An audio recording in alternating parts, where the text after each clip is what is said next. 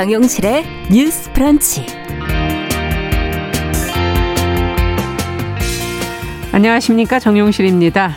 유동규 전 성남도시개발공사 본부장이 대장동 개발 의혹의 핵심 인물로 구속이 되면서 이 지사가 관리 책임을 인정하고 유감을 표명했습니다.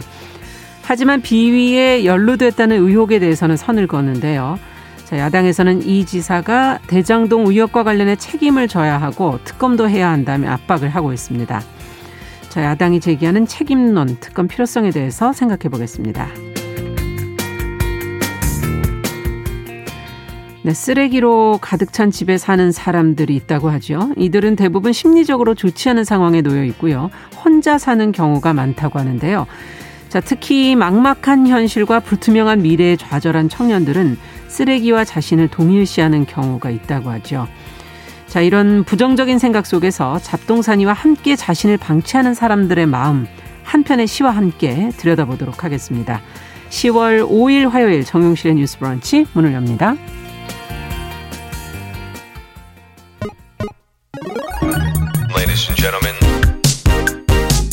새로운 시각으로 세상을 봅니다. 정용실의 뉴스 브런치 뉴스 픽. 정용실의 뉴스 브런치 저희가 일요일 11시 대에도 프로그램이 이어집니다. 뉴스 브런치 부설 심리 연구소라는 이름으로 저희가 어 현재 여러분들의 마음의 고민을 같이 들여다보는 그런 시간 준비해 놓고 있습니다. 어, 함께 해 주시면 감사드리겠고요. 자, 오늘도 첫 코너는 뉴스픽으로 시작을 해보도록 하죠. 화요일과 목요일 이 두 분이 든든하게 지켜주고 계십니다. 신보라 국민의힘 전 의원 안녕하십니까? 네, 안녕하세요. 정은혜 더불어민주당 전 의원 안녕하십니까? 안녕하세요. 자, 지금 뭐 계속 어, 논의가 되고 있는 이 민주당 대선 주자인 이재명 경기도지사의 대장지구 사태. 어제 이와 관련해서 이재명 지사가 처음으로 유감을 표명을 했네요. 어떤 내용이었는지 또 야당은 지금 특검을 해야 된다 이렇게 압박을 하고 있는데 어떤 목소리가 나오고 있는지 먼저 신보라 의원께서 좀 정리를 해 주시죠. 네.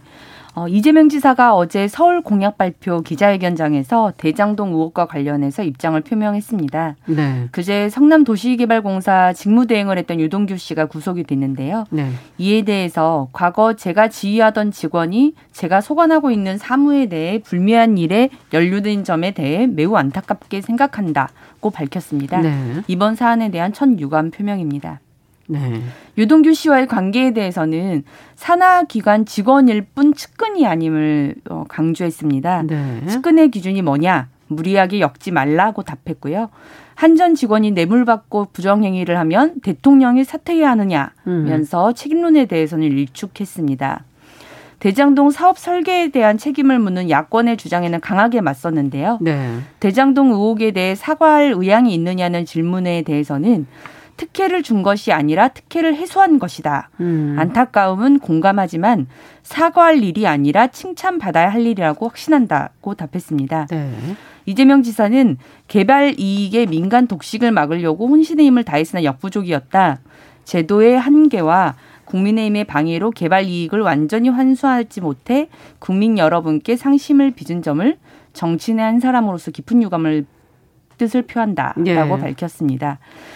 어, 이에 이재명 지사의 최측근으로 지목된 유동규 씨의 구속을 연결고리로 야권은 대장동 특검 수용을 거듭 압박하고 있는 상황입니다. 예. 국민의힘은 이재명 후보의 어, 사퇴직, 대선 후보 사제, 사퇴직과 특검 수용을 촉구했고요.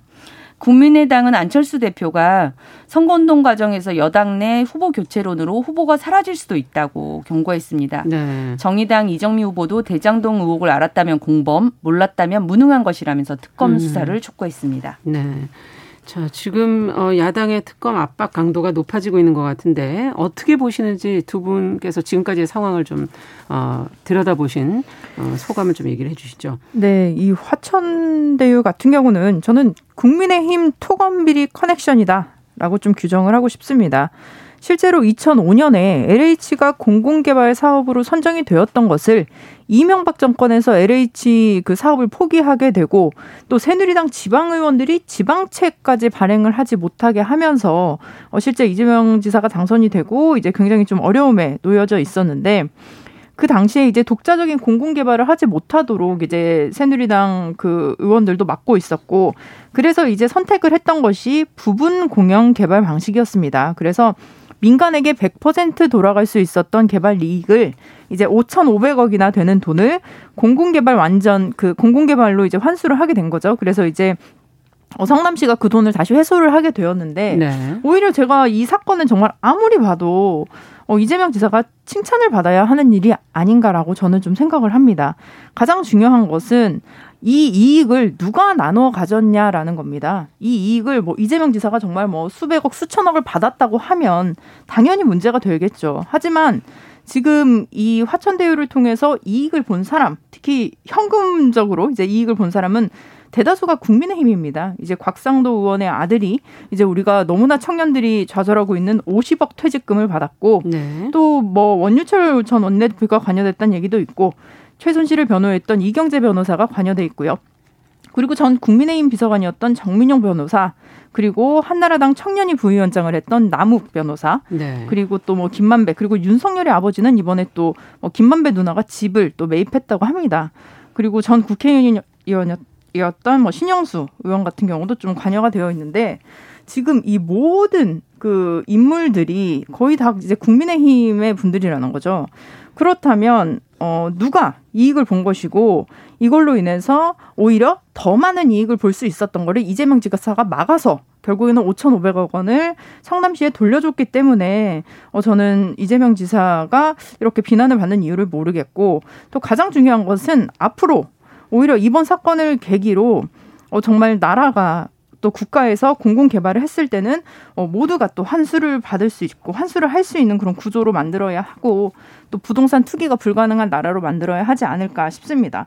그리고 가장 큰 문제는 우리가 부동산 때문에 이제 청년들도 많이 좀 힘들어하고 좌절을 하는데 저도 보면 주변에 뭐 집을 샀는데 뭐 몇 년 안에 몇 배가 올랐다 이런 얘기 너무 많이 듣고 있거든요. 예. 근데 그냥 개인의 선택으로 뭐 본인이 어느 집을 샀는데 그 집이 올랐다 뭐 이런 거는 저는 뭐 우리가 어떻게 제재를 할 수 없다고 봅니다. 네. 하지만 이것은 정치계와 또 경제 쪽에 있는 분들 또 이렇게 어, 커넥션을 이루어서 로비를 하고 땅을 구입하고 그 땅으로서 또 이렇게 투기를 하고 또 거기서 나눈 이익을 정말 무슨 어, 전쟁에서 나온 전리품 나누듯이 이렇게 나눴다는 것이 저는 굉장히 큰 어, 죄라고 생각하고 오히려 이분들을 어, 한 명 한명 찾아서 좀 처벌을 하는 것이 어, 먼저 선행이 되어야 하지 않을까라고 싶습니다. 네, 앞서도 이재명 지사도 제도에 한계가 있다는 얘기를 해주셔서 이제 제도 부분을 저희가 한 번은 나중에 이제 제대로 짚고 가야 되지 않을까 하는 생각은 들고요.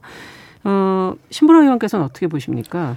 어, 실은 이번 사건을 보면서 어, 이 공, 공영 개발이라고는 했지만 실은 저는 이제 공영 개발의 탈을 쓸뭐 공영 개발 뭐 이렇게 예, 하셨어요. 예, 예. 공공 개발의 어떤 탈을 쓴 이제 특혜 개발이었다라고 음. 보여지는데 어, 이 부분에 관련해서 어, 결국 이 시장이 인허가권을 가지고 있었고 네. 토지 수용도 어 결국 성남시에서 이제 주도를 하게 되면서 어, 이, 어떻게 보면 개발에 대한 그 민간 시행사가 가져야 될 리스크는 시가 다 없애줬었거든요. 예. 없애준 상태에서 이 개발이 이루어지고 그 개발의 그 지분 수익의 구조 핵심은 이겁니다. 그 구조 설계에 지사의 관여 여부인 거죠. 네. 네. 그게 실은 가장 핵심적일 것 같습니다. 결국 그 집, 그 지분의 수익을 특히나 이제 초과는 초과 수익을 어, 화천대유와 천화동인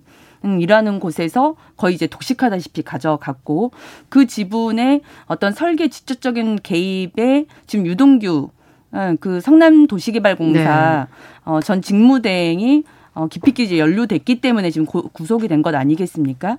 그러면 그 시에 어, 개발의 최종 총지휘권자인 이재명 당시 성남시장도 이 부분에 책임에서 자유로울 수 없다. 그리고 지금 유동규 씨도 배임 형의가 적용이 됐어요. 말하자면 지금요? 민간 사업자에게 네. 과도한 특혜가 물려지도록 업무상 배임 형의가 적용이 됐거든요. 네. 그런 측면에서 당시 대장동 개발을 실제 지도까지 이제 펼쳐가면서 음. 어뭐 브리핑을 하고 그리고 대장동 개발 수익을 결정하는 그 보고서에도 시장 사인이 있었고 음.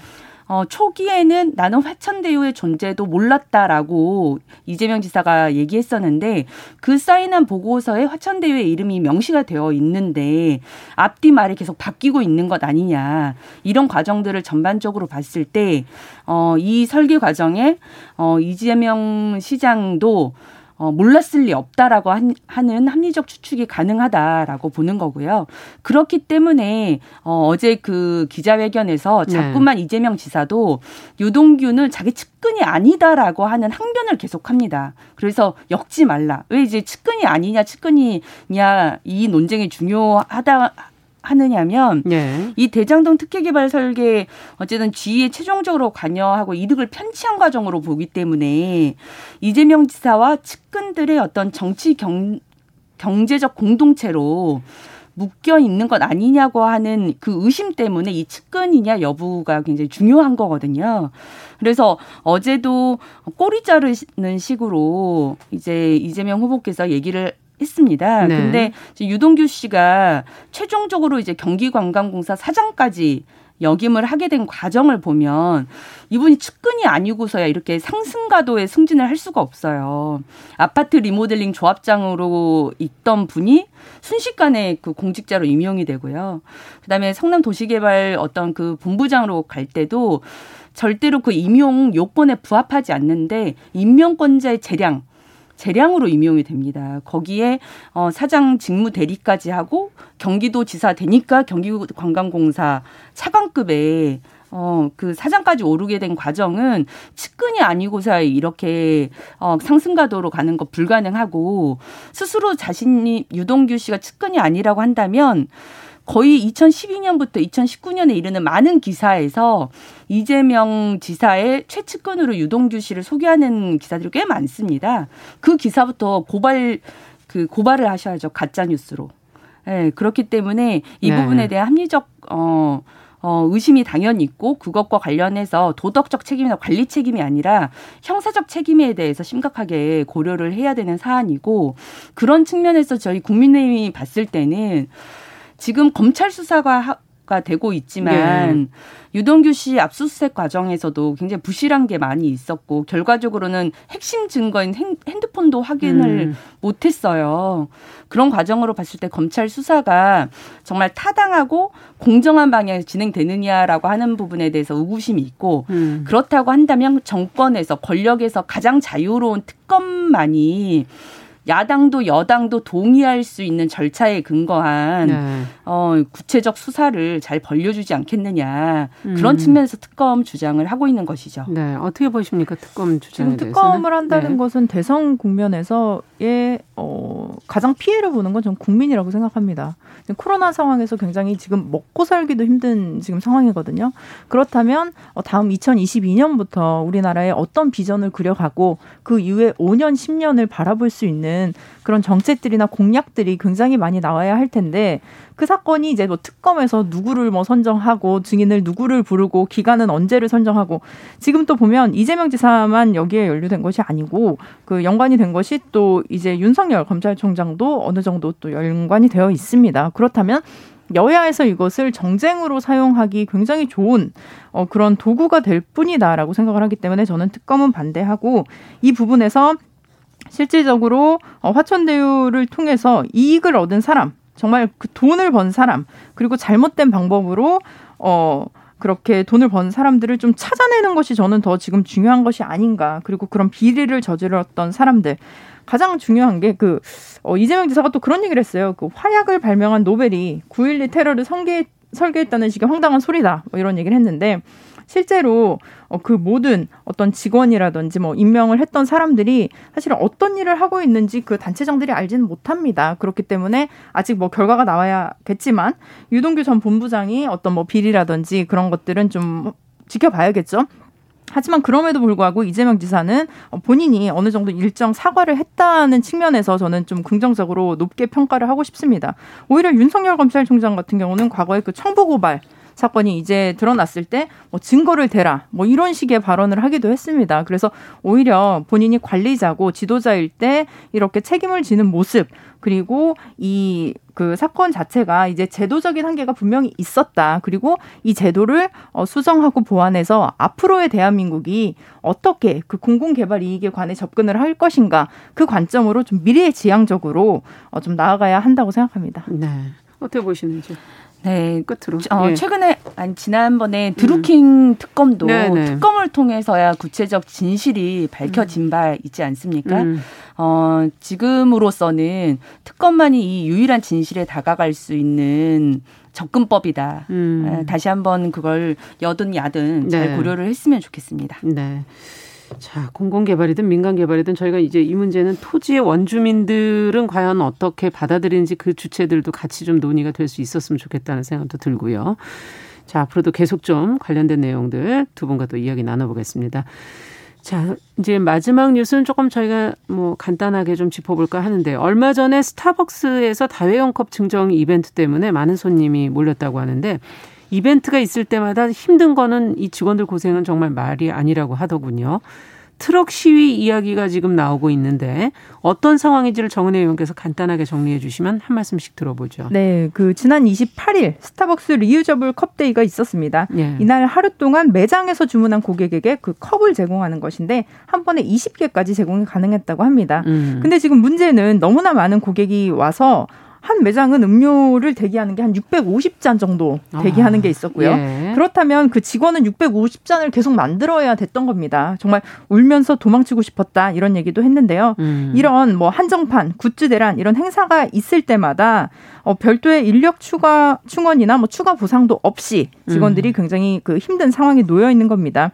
그래서 그 트럭 시위를 좀 얘기를 하고 있는데 예. 스타벅스는 전 점포가 직영으로 운영을 하고 있습니다. 그렇죠. 그렇기 때문에 노조도 없고 어 하지만 이 그 트럭 시위 같은 경우는 이제 최초의 단체 행동이라고 볼 수 있는데요. 어. 현수막에 트럭을 부착하고 또 영상을 송출하는 방식으로 어 직원들의 처우 개선 또 과도한 마케팅을 지향할 것을 요구하는 음. 그런 단체 행동을 하겠다라고 좀 밝힌 바 있습니다. 네.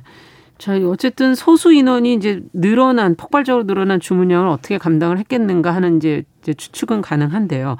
똑같은 문제가 반복되지 않으려면 어떻게 해야 될까요? 한 말씀씩 뭐 대안을 한 말씀씩 얘기해 주신다면. 그게 이제 직장인 익명 커뮤니티에 그 음. 스타벅스 한 점장분이 이제 그 글을 올리면서 네. 꽤또 이슈가 됐던 것 같아요. 네. 근데 이제 그분의 메시지는 그렇습니다. 이게 이제 인원 충원의 문제도 있지만 어 서비스업에 대한 그 시민들의 행동, 음. 우리는 정말 사소한 행동에도 큰 감동을 받는다. 맛있게 드세요라고 말하며 드리는 음료에 감사합니다. 그렇죠. 이런 하답이라도 해주는 그런 작고 사소한 행동에 큰 감동을 받고 음. 조금만 사람을 더 유하게 행동하는 사이가 됐으면 좋겠다. 그런 메시지도 함께 덧붙였더라고요. 네.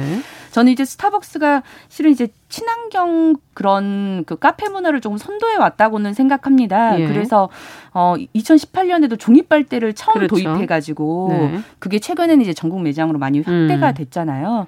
이제 그런 방향에서 이번 reusable 어 컵 행사도 컵 열긴 네. 했지만 네. 이건 좀 치명적인 실수였던 것 같아요. 음. 스타벅스에. 예, 왜냐하면 reusable 컵 자체도 어 플라스틱 일종의 그렇죠. 재료로 만들어질 뿐만 아니라 음. 우리 저희 집에도 뭐 텀블러, 뭐 플라스틱 컵 종류 한 다섯 여섯 개 넘게 있거든요. 그것도 여러 번 사용했을 네. 때 환경을 보존 의미가 네, 있죠. 네, 맞습니다. 예. 그걸 자주 사용하고 있는 걸 더 사용해야 의미가 있는 음. 건데 그런 뭐 친환경 사용을 어 유도하자고 하는 메시지와는 달리 음. 어 불필요한 논란과 또 소비를 낳았다라는 음. 점을 좀 경종을 좀 울려서 받을 필요가 있을 것 같습니다. 네. 어떻게 보십니까? 네, 그 그린워싱이라는 말이 있습니다. 음. 그래서 실제로 환경에 도움이 되지 않지만 친환경으로 과장하거나 속이는 마케팅인데요. 음. 다회용 컵이라고 하면 오래 써야 친환경 제품이겠죠. 그렇죠. 하지만 과거에 그 스타벅스에서 만든 다회용 컵도 권장 사용 횟수가 뭐 20회, 뭐 30회 이렇게 아. 한정이 되어 있습니다. 이런 플라스틱 컵도 굉장히 오래 쓰다 보면 좀 문제가 생길 수 있기 때문에 네. 플라스틱을 줄이기 위해 다른 플라스틱을 사용하는 이런 제도는 없어져야 할 것이고 예. 어, 이제는 뭐 옥수수 전분으로 만든 빨대라든지 그 약간 음. 플라스틱이랑 음. 굉장히 비슷하거든요, 모양이. 옥수수 전분으로 편하게 쓸 수 있나 보죠. 네, 예. 그런 플라스틱 컵이라든지 음. 가장 좋은 것은 이제 다회용 컵을 사용하는 것이죠. 그래서 뭐 우리가 자, 도자기로 만든 컵이라든지 가져간다든지. 네, 네. 그래서 그런 것들을 좀 휴대하면서 할 수 있는 그런 것들도 좀 개발이 되어야 하지 않을까라고 생각합니다. 음. 네. 자, 끝으로 한 말씀씩만 더 들어볼게요. 네. 네. 그 스타벅스가 굉장히 이제 마케팅 음. 그래서 이제 스타벅스 굿즈 음, 이런 행사. 것에 대한 네. 어떤 호응이 많다 보니까 음. 좀 마케팅을 조금 그 자주 이제 음. 어, 하게 되는 부분도 있는 것 같아요. 그러다 네. 보니까 그것에 대한 가중은 또 전적으로 종사자들이 짊어지게 되고 있는 구조도 있는 음. 것 같습니다. 음. 특히나 이제 알바생 같은 경우는 뭐 시간대가 정해져 있다 하더라도 이런 이벤트 한번 열리면은 그렇죠. 거의 두세 배가 넘치는 양을 소화하느라고 음. 힘을 들이게 되는데 음. 그 부분에 대한 처우 개선 문제에 대해서는 또 한 번은 어, 음. 꽤 경청을 할 필요가 있고 오죽하면 이제 어 노저도 없는 곳이 트럭쉬라고 음. 하는 방법을 또 생각했겠습니까? 그런 음. 고충을 친환경 기업 선도하는 기업으로서 스타벅스도 음. 예, 이런 환경 개선에 앞장서길 바랍니다. 네, 말씀해 주신 것처럼 어, 두 분의 얘기 잘 좀 귀담아 들었으면 좋겠습니다. 뉴스픽 정은혜 신보라 의원과 함께했습니다. 감사합니다. 감사합니다. 감사합니다. 네, 정은실의 뉴스브런치 1부 마치고 2부에 돌아오겠습니다. 해당 지역 방송 일부 지역국에선 보내드립니다.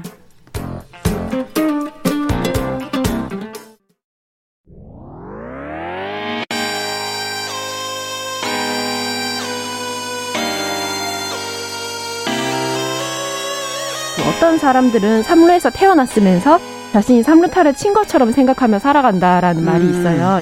3분 즉석카레 만들듯이 법안을 뚝딱뚝딱 잘 만들어내시는 분들이 왜 여기에 대해서는 음. 이렇게 직무유기를 하고 있을까 그런 문제가 들고 따끔하게 이 예. 여성 팬티에 달려있는 정체불명, 의미불명의 리본에 대해서 생각을 하게 됩니다. 도대체 이 아이는 왜 있는가? 경쾌하게. 정말 그런가요? 외신도 당황한 거죠. 이 사건을 보고 예. 도대체 한국에서 무슨 일이 벌어지고 있는 거냐. 음. 이거 한국의 성보수주의 때문 아니냐. 할 말은 하면서 같이 고민해 보면 고민해 보겠습니다. 세상을 보는 따뜻한 시선. 정용실의 뉴스 브런치. 네, 정용실의 뉴스 브런치 듣고 계신 지금 시각 11시 31분입니다. 자, 이번에는 시인의 시선으로 뉴스와 세상 들여다보죠. 시시한가. 오늘도 방수진 시인 자리해 주셨어요. 어서 오세요. 네, 방수진입니다. 오늘은 어떤 얘기 해볼까요? 네.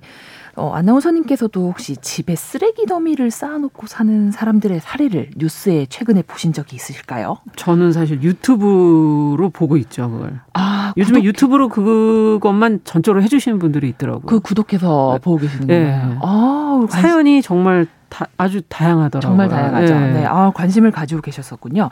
그 최근 서울신문이 이들과 관련된 기획 기사를 연달아 내고 있어서 음. 제가 그 보도 중에 일부를 좀 전해드리려고 합니다. 네. 사실 뭐 어감이 좀 좋지는 않지만 뭐 간편상 쓰레기 집이라고 표현을 하겠습니다. 음. 여기에 사는 사람들은 대부분 우울증과 좀 밀접한 관련이 있는 흔히 말하는 저장 강박에 저장 강박. 네, 빠져 있다고 하는데요. 네. 뭐 의미 없는 쓰레기나 배설물 같은 것들을 그냥 방치하거나 음. 아니면 뭐 특정 물건 을 잔뜩 주워와서 집안에 쌓아두는 식인 거죠. 음. 뭐 이들은 이전에 조금 어, 부정적인 그런 경험들을 많이 해서 아. 삶의 의지를 좀 잃은 상태가 많다고 하는데요. 예. 1인 가중 비용이 80%나 된다고 합니다. 1인 가구 비중이 네. 그 중에서 혼자 사는 어르신들도 이제 포함이 되시는 거고 이제 예. 이런 경우를 겪지만 청년도 예외가 아닌 거죠. 아. 음, 그런데 이제 노인들은 사실 복지 시스템 안에서 도움을 받을 수 있는 어, 일이 많지만 이런 멀쩡한 젊은이들은 사실상 소외 계층에 포함되지 않기 때문에 지자체 도움도 받을 수 없다고 합니다. 아. 이렇게 혼자 살고 비대면 방식에 익숙한 청년들이 좀 이런 생활을 한번 하기 시작하면 눈에 띄지 않기 때문에 그렇죠. 더욱 더 악화되고 사실 그런 악순환이 반복된다고 볼 수 있는데요. 아. 심지어 이제 이러한 우울감과 무력감의 집을 방치하가 아 내가 저런 폐기물과 같 다라는 느낌을 받으면서 어. 자기 혐오까지 이룰 수 있다라고 합니다. 큰일이네요. 이런 것들이 반복이 되면 굉장히 큰 사회적 문제이기 때문에 하나씩 하나씩 끊어나가는 것이 중요하다고 하는 뉴스였습니다. 네. 우울증의 어떤 증상 앞서 우울증과 밀접한 관련이 있는 저장 강박이다 이렇게 지금 설명을 해주셔서 우울증의 증상 중에 하나가 이렇게 좀 정리를 제대로 하지 않는 것이다 이런 얘기들도 있던데 이게 좀 극단적으로 나타난 사례다 이렇게들 표현도 하거든요. 네. 어떤 정도 사례까지 있는 겁니까? 저는 보면서 이제 음. 그 김노인의 사례가 좀 굉장히 인상 깊었는데요. 예, 어떤 분이세요? 네, 한국 전쟁의 참전 용사이시자 음. 시청각 장애가 있는 둘째 아들과 생활하시는 아, 노인분이신데 아, 예. 한국 전쟁 때문에 왼쪽 다리를 이제 잃으시고 예. 두 아들이 또 차례로 쓰러지시면서 굉장히 가세가 급격하게 기울었고 음. 최근에 병원비 마련으로 거의 뭐 가지고 있었던 재산 모든 사업도 그렇겠네요. 다 접으시고요. 10년 전에 심지어 아내와도 사별을 하게 되면 되면서 이 집안 정리를 완전히 놓아버렸다라는 사례였습니다. 아. 사랑했던 이제 아내와 이제 큰 아들을 작은 아들 이런 약간의 빈자리에 그런 물건들을 차곡차곡 쌓아놓기 시작했던 거죠. 음. 그러니까 집을 청소하니까 자그만치 어, 도합 1톤의 트럭이 세 대가 왔다 갔다 할 만큼의 굉장한 쓰레기 양이 나왔다라는 그런 아, 기사를 봤는데 예. 그 양의 이제 충격이라기보다는 삶의 한 부분이 사라진 자리에 그 쓰레기를 넣었던 이 노인분의 심정이 저는 음. 어떤 심정이었을까라는 게 아주 와닿으면서 네. 가슴이 아파서 한참 그 기사를 쳐다봤던 기억이 납니다. 네. 그러니까 공간이 비어 있는 것 그들이 다 죽고 나가고 이름으로써 비어 있는 그 공간을 뭔가로 채우신 거군요. 네. 네. 근데 앞서 얘기해 주신 것처럼 어, 그런 쓰레기와 함께 사는 것도 문제지만 그렇게 되는 것에는 나도 저러, 쓰레기와 같다라는 음. 그런 자기 혐오가 있다는 아까 얘기를 해주셨는데 이참 걱정이네요 이런 거는. 네, 저도 뭐 예전에 이런 기억이 있었던 것 같더라고요. 음. 저 더듬어 보니까 20대 후반에서 30대 음. 소반 사이에 아 뭐 폐기물로 느낀다는 게 결국 아, 내 자신이 사회에 쓸모가 없구나. 그렇죠. 어, 혹은 뭐 맞아요. 존재가 무의미하구나이라는 것을 느낀다는 말 아니겠습니까? 그렇죠. 저도 흔히 말하는 오춘기 이런 음. 것들을 좀 삶의 뒤편에서 느꼈던 것 같은데 나 말고 다른 사람들은 모든 걸 가진 것 같고 나는 수중에 아무것도 없는 것 같다. 예. 이런 생각이 들면서 정말 몇 평 되지도 않는 작은 원룸에서 살았었는데 음.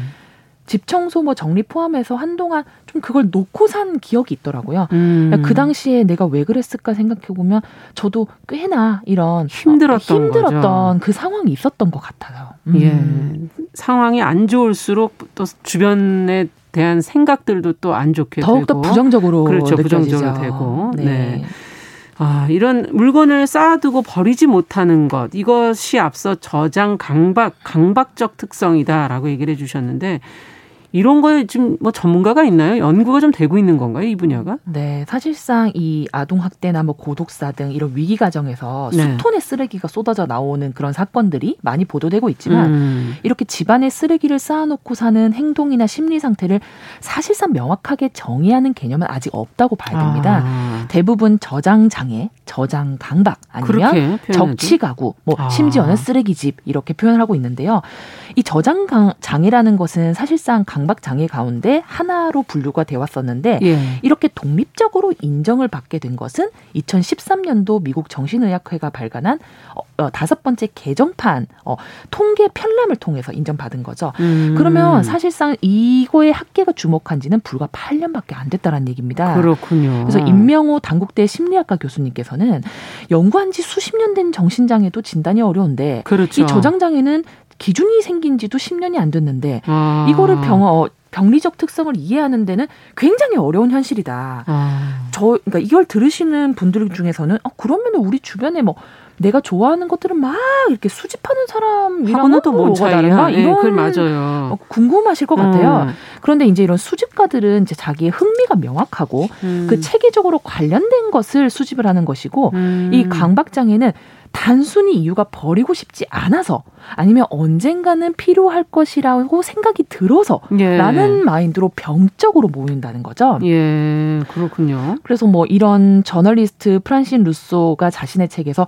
어, 저장 강박 강해 장애를 가진 사람들이 예. 사실 어린 시절이나 이런 애착 형성에 약간 문제가 있었을 가능성도 높다고 지적했어요. 아. 그래서 부모가 이제 저 심리학자 존 보울비는 자신이 이제 연구한 결과 음. 부모가 안정적인 애착 관계를 형성하지 못한 경우에 생길 수 있는 이 불안형 애착형이나 음. 회피 애착형 중에 불안형 애착형에서 이런 극단적인 애착이나 저장 강박 장애가 빈번하게 발견된다. 음. 그래서 심지어 이 물건에 의인화를 한다든지 아니면 이 물건을 통해서 자신의 의미를 도로 찾기 때문에 음. 그 물건을 가져다 버리면 자기와 동일시된 물건이 버려지니까 자신도 버려지는 느낌을 받으며 나고. 화가 나고 공포감을 느끼 그래서 못 버리게 하는 못 거군요. 버리게 하는 네. 겁니다. 그래서 이제 이것을 통틀어서 말씀을 드리면 집착에 가까운 애착이다. 아. 그래서 이제 강동우 서울 성모병원 정신의학과 교수께서는 이 저장 강박 자체는 일종의 불안 반응이라고 봐야 된다. 불안 반응이다. 심적으로 공허한 부분을 통제하고자 물건을 쌓아두는 것이다라고 이제 설명을 음. 하고 있습니다. 네, 그러니까 사람한테 애착을 잘 정상적으로 형성을 해야 되는데 그게 뭔가 불안정하니까 물건에다가 이제 애착을 그 어, 형성하게 되는 게 아닌가 하는 뭐 그런 생각도 해보게 되는데. 그럼요. 어쨌든 이게 내가 여기 해당해 예전에는 이게 어떤 물건을 버리기 아까워하는 예전 세대들이 좀 그러지 않는가라는 음. 단순한 생각에서 이걸 병리적으로 해석을 안 했었는데 최근에 이제 다양하게 나타나기 시작하면서 이제 또 연구가 되면서 네. 병리적으로 해석을 하는 것 같고 본인 스스로 자가 테스트 이런 걸 좀 할 수 있는 게 있어요? 음, 몇 가지 뭐 저장 감각 장애 간단 테스트라고 음, 있긴 간단 한데 테스트. 몇 가지만 설명을 드리면 뭐 음. 물건을 버리려고 하지 않거나 음. 버릴 때 심각한 불안을 경험하거나 아. 니면 같은 물건끼리 정리하는 것이 좀 어렵거나 예. 갖고 있는 물건을 다 썼는데 다음에 또 필요할까봐 두렵거나 아. 아니면 먹거나 자거나 요리할 공간이 그 물건 때문에 없거나, 없거나 음. 아니면 이제 재정적인 어려움이 있거나 음. 등등의 이제 뭐 몇 가지의 테스트가 있습니다. 음. 근데 이 중에서 좀 과반수 이상이 이제 해당이 된다면 아. 자신을 좀 다각도로 들여다보면 좋겠죠. 네. 근데 참 어떻게 해야 될까요? 주변에 어떤 것부터 도와야 되는 건지 스스로가 일어나게 해야 할 텐데 하는 생각도 들면서 어떤 얘기를 해주실 수 있어요? 네, 맞습니다. 이 저장 감각 자체가 일종의 불안 반응이라고 말씀을 드렸. 듯이 음. 어, 단, 저는 이제 돌아가신 할머니 생각도 났는데요. 음. 이제 시골 생활 접고 도시로 오시면서 뭐 자꾸 이렇게 모으시더라고요. 음. 그런 것들도 지금 생각해 보면 뭔가 공허함을 달래려고 했던 것이 아닐까 싶습니다. 네. 그래서 사실 뭐 단순하게 생각하면 빨리 치워버리자. 같이 도와서 치워주자. 치워주자. 이렇게 할 수 있는데 예. 어, 그, 이런 방송도 본 적이 있는데 제가. 네, 음. 그 같이 치워주는 음. 그런 거 있는데 사실상 이제 전문가들은 이제 모아둔 물건들이 애착 대상이니까 너무 아. 일방적으로 청소하면 오히려 반발심, 트라우마 로 이어져서 상태가 나빠질 수 있다라고 아, 합니다. 아, 그렇군요. 반드시 동의를 받아야 되고요. 뭐 그리고 상담 심리학 전문가이신 김숙기 나오미 음. 가족 문제 연구원장과 이제 KBS 시사 진단이 함께한 인터뷰 내용에 따르면 음. 이러한 것들이 말씀 주셨던 것처럼 과거에 어려우셨던 어르신분들이 결핍을 기억하기 그렇죠. 때문에 그 결핍이 지금 당장은 필요 없더라도 내가 예전에는 이걸 돈 없어서 못 샀는데 맞아요, 이런 맞아요. 생각을 하니까 더 한다는 거죠. 음. 그래서 이런 부분들도 주변에서 경제적인 부분도 약간 지원을 해주면서. 상담 치료나 약물 치료나 이런 것들도 필요하면 아. 병행을 해야 되고 1인 가족이나 이런 분들이 더 많은 이런 거를 어, 겪으시는 것도 사실상 주변에서 많은 애정과 관심과 사랑 그렇죠. 같은 것들을 주면서 같이 일, 어, 해야, 어, 해야 되는. 최근에 되게 어, 좋은 것은 이런 어, 저장강박 의심강구 지원 조례안이 음. 발의가 돼서 통과가 돼가지고요. 사회적으로도 이제 도와줄 수 있는 길이 열렸다는 그렇군요. 아주 반가운 다행이네요. 있습니다. 네. 네. 자, 그렇다면 저희는 오늘 어떤 시를 가지고 위로를 해드릴 수 있을까요? 네. 예. 제가 위로할 수 있는 시를 찾아본 결과, 음. 도종환 시인의 단풍 드는 날이라는 제, 어, 제목의 시를 준비를 했는데요. 먼저 잠시 읽어드리고 간단하게 음. 설명하고 마무리하겠습니다.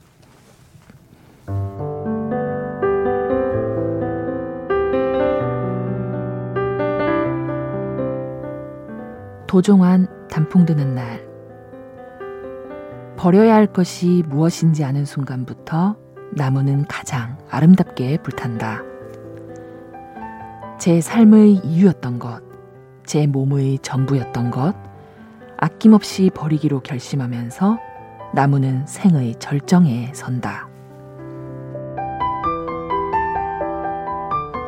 네, 맞아요. 저도 어, 떻게 보면 집에 뭘 그렇게 쌓아놓고 사나. 네, 보부, 들으시는 분들 중에서 네. 많이 반성이 되시는 분들도 있으실 것 같은데요. 맞아요.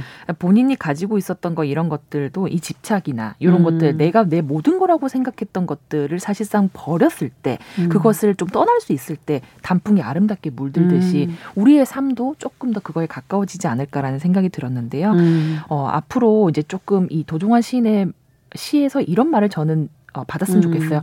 조금 내려놓어라. 음. 집착하지 말라. 음. 버려야 하는 것이 무엇임이 알라. 음. 이런 메시지를 저희가 이 시를 통해서 좀 얻었으면 좋겠습니다. 네, 오늘 시시한가 쓰레기를 집안에 쌓아두고 자신과 동일시하는 사람들의 이야기와 함께 그들과 함께 읽어볼 만한 시 한 편 같이 들어봤습니다. 말씀 잘 들었습니다. 방순진 시인과 함께했습니다. 네, 감사합니다.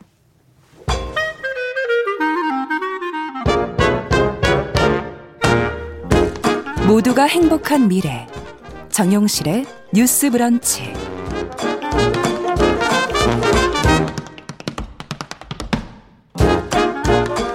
네, 정용실의 뉴스 브런치 듣고 계신 지금 시각 11시 44분 향해 가고 있습니다. 자, 이번에는 국제뉴스 조윤주 외신캐스터와 함께 살펴보겠습니다. 어서 오십시오. 네, 안녕하세요. 아, 지금 뭐 부동산, 중국의 부동산 업체 헝다그룹의 아, 부실이 지금 경제 분야에서는 가장 큰 뉴스 중에 하나로 네. 지금 이어지고 있고, 과연 이 부실 사태가 잘 끝나겠는가 하는 네. 걸 지금 다들 지켜보고 있는데, 음. 어, 어떻게 보세요? 이 영향이 전 세계로 퍼지게 될 것인지, 아니면은 그냥 또 이렇게 수그러들 것인지. 음. 처음에는 음. 그냥 중국만의 문제다. 네. 어, 그렇게만 얘기가 있었는데요. 어제 그 홍콩 증시에서 이 헝다그룹 주식 거래가 중단이 됐습니다. 그래서 아. 오늘 우리 주식도 영향을 받았거든요. 3.밑으로 떨어졌어요. 그렇죠. 장중한 때. 그러니까 네. 어쩌면 사람들이 이게 그냥 중국만의 문제로 끝났으면 좋겠다라고 보는 게 아닐까. 희망사항이었겠죠. 예. 네. 또 사실 또 그런 전문가들의 말 한마디가 굉장히 파급 효과가 크기 때문에 예. 그런 부분을 좀 더 조심해서 말을 한 것이 아닌가 싶기도 하고 음. 하지만 이게 좀 쉽게 끝나지 않을 수도 있다라는 음. 얘기가 지금 뉴스를 통해서 나오고 있습니다. 말씀인 네. 것처럼 일단 어, 주식 거래가 중단이 됐는데 홍콩 증시 측에서는 왜 거래 중지를 했는지 명확히 입장을 밝히지 않았고요. 어, 어 그 전에 그 헝다그룹이 발행한 그 이제 채권 그 이자를 지급하지 못한 것이 발단이 그렇죠. 되면서 얘기가 됐었는데 예. 문제는 앞으로 이제 원금 음, 음. 채권 만기가 도래하는데 그 금액이 전체로 봤었을 때 그 총 헝다그룹이 가지고 있는 총 부채가 우리 돈으로 350조 원이라고 합니다. 네. 그러니까 그리고 중국 GDP의 2%에 해당하는 아. 금액이고요. 그래서 지금 얘기를 하는 것이 어 2008년 음. 리먼 브라더스, 브라더스 사태. 가 네. 중국에서 재현되는 것이 아, 닌가 아닌가라는 음. 걱정의 목소리가 다시 나왔습니다. 처음 헝다그룹 사태가 그렇군요. 터졌을 때 그 얘기가 나왔고 잠깐 나오다가 그, 수그러들었었는데 네, 전문가들이 아, 아니야 그 정도는 아닌 것 같아 예. 제한적일 거야라고 얘기했는데 지금은 약간 혹시라도 혹시 그렇지 않겠는가 네, 나오는 거죠. 계열사도 워낙 많다 그래서 맞아요. 이제 연결된 네. 부분이 문제가 좀 더 크지 않겠는가 하는 지금 말씀이신 것 같은데 중국 GDP의 2% 정도를 차지할 정도로 부채가 있었다는 건 사업을 뭐 얼마나 확장을 했다는 얘기인가요? 네. 범주가 어느 정도 되는 네, 거예요? 이 회사가 1996년에 설립이 됐고요. 어, 부동산 개발 업체였습니다. 네. 현재 전 세계 280개 도시에 전 세계 네, 1,300개 건설 사업을 진행을 하고 있고 직원 수가 25만 명 정도 된다고 합니다. 네. 특히 이제 이, 이 헝다그룹의 회장 네. 쉬자인이라는 사람인데요. 굉장히 가난한 음. 농부 출신이었다고 합니다. 그런데 이 사람이 중국 경제가 성장하는 그 흐름과 음. 같이 괴를 하면서 중국 최대 부자가 됐고 그렇군요. 중국의 고도 성장의 어떤 상징적인 네, 인물이군요. 열매를 따먹은 사람 이렇게 음. 볼 수가 있는 거죠. 이 헝다그룹은 지방의 소도시에서 소규모로 주택을 싼 값에 대량 공급하는 거 소위 말해 박리담의 아, 형식으로 시작을 어, 했어요. 네, 회사를 키운 건데요. 30년 동안 중국 경제가 성장하면서 그것과 같이 회사가 성장을 음. 하게 된 음. 겁니다. 어, 부동산 열풍 중국 뭐 어마어마했었죠. 예. 네, 뭐 지금 다시 또 어마어마하게 되고 그래서 2013년부터 2018년 그 기간만 보더라도 연평균 매출 증가율이 38%가 와. 넘습니다. 진짜 빠르게 성장한 네, 회사고요. 그래서 음. 부동산이 잘 되니까 여행업에도 진출하고 음. 금융 그리고 요즘 가장 핫한 전기 분야, 전기차 분야까지 음. 확장하면서 사업을 계속해서 이제 확장시킨 겁니다. 부동산 시장이 좋으니까 지으면 계속 집이 팔리는 겁니다. 그렇죠. 그래서 음.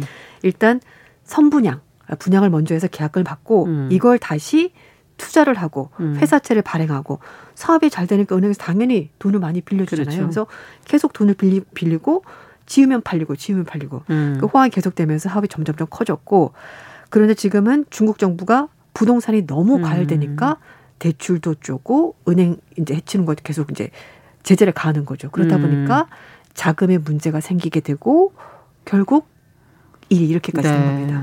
파산을 하느냐, 네. 채무 불이행 상태에 지금 놓여 있는 건데, 네. 어 어쨌든 그 배경엔 중국 정부가 사실 기업 개방 정책으로 밀어줬다가 네. 이제 정책은 바뀌고 음. 어 그렇게 되면서 이제 문제가 터진 거네요. 네, 그렇습니다. 어, 중국 경제의 운영 패러다임이 바뀌었다라는 얘기가 나오고 있습니다. 말씀하신 것처럼 중국이 어, 체제 유지를 위해서 경제 성장을 해야 된다는 그런 절박함이 있었고요. 예. 그래서 1978년에 자본주의 시장을 도입했습니다. 음. 그러니까 소위 말하면 뭐 중국식 자본주의라고 말하면서 그렇죠. 개혁 개방 정책을 펼쳤고요. 그래서 민간 기업이 주도를 하고 음. 그리고 중국 정부와 국영 기업이 뒤를 받쳐주는 형식으로 음. 계속 밀어주는 겁니다. 그래서 어, 중국 경제가 사실 그동안 엄청난 성장을 기록을 했고요. 그렇죠. 이제는 4차 산업혁명 시대를 맞으면서 음. 빅테크 기업을 키우기 시작한 겁니다. 음. 그래서 뭐 알리바바, 텐센트 이런 기업도 많이 들어보셨죠. 네. 그래서 이런 민간 빅테크 기업들이 성장을 했고 그런데 이 빅테크 기업들이 덩치가 커지니까 음. 중국의 지금 현재 가지고 있는 여러 가지 시스템 이 너무 구시대적이다라고 음. 말하면서 중국 공산당의 경영 방식을 노골적으로 비판했고 아.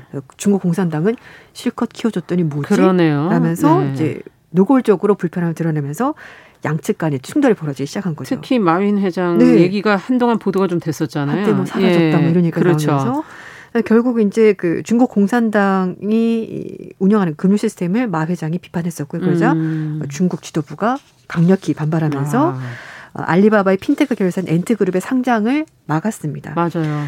그리고 음. 나서는 뭐 독점 금지법 위반이다라고 말하면서 음. 벌금 우리 돈으로 3조 원이 넘는 벌금을 부과했고요. 뭐 중국 정부가 얘기하는 것은 이 빅테크 기업이 너무 커지면서 시장에서 독점적 지위를 가지고 어 경쟁이 공정하지 못했다. 음. 다른 작은 기업들이 살아남을 수가 없었다는 이유를 들으면서 이 빅테크 기업을 제재를 했었고요. 그리고 미국 증시에 상장하지 못하도록 한 것은 이 빅테크 기업들이 사람들의 정보를 개인 정보를 가지고 있기 때문에 네. 이게 중국으로 넘어가는 것 아니냐. 미국으로 미국이 중국 기업 견제했을 때와 똑같은 논리를 펼치면서 네. 어, 미국 증시에 상장하지 못하도록 한 겁니다. 아. 거기에다가 중국판 우버로 불린 디디추싱도 국가보안법 위반 혐의로 조사를 받았고요. 네. 어, 그래서 디디추싱 앱을 뭐 다 삭제해라라고 얘기를 하고 신규 회원도 가입하지 못한다 이렇게 아. 한 겁니다. 결국 중국 정부가 7월 달에 25개 빅테크 기업들을 불러서 자아 비판해라. 너네 뭐가 스스로 뭘 잘못했는지 음. 좀 자아 비판해라라고 얘기를 했는데 이게 사실 중국이 문화 대혁명 시절 때 공산당이 사람들의 이념을 어떻게 이제 좀 통제하는 방식으로 음. 사용했던 건데 이걸 다시 꺼내면서 중국 정부가 과연 자본주의를 계속 갈 건가 갈 아니면 네. 다시 과거로 돌아가는 음. 거냐 이런 여러 가지 얘기가 나오기 시작한 거죠. 네. 음. 무엇보다 아마 이 개인 정보들 네. 수많은 정보들을 원래는 공산당이 가지고 있어야 하는 네. 것인데 이제 빅테크 기업들이 맞아요. 그것에 어, 다 가지고 그것이 하나의 비즈니스의 뭐 원천이기도 하니까요. 그리고 이제 권력이 되는 거죠. 그렇죠. 권력이 네. 되는 거죠.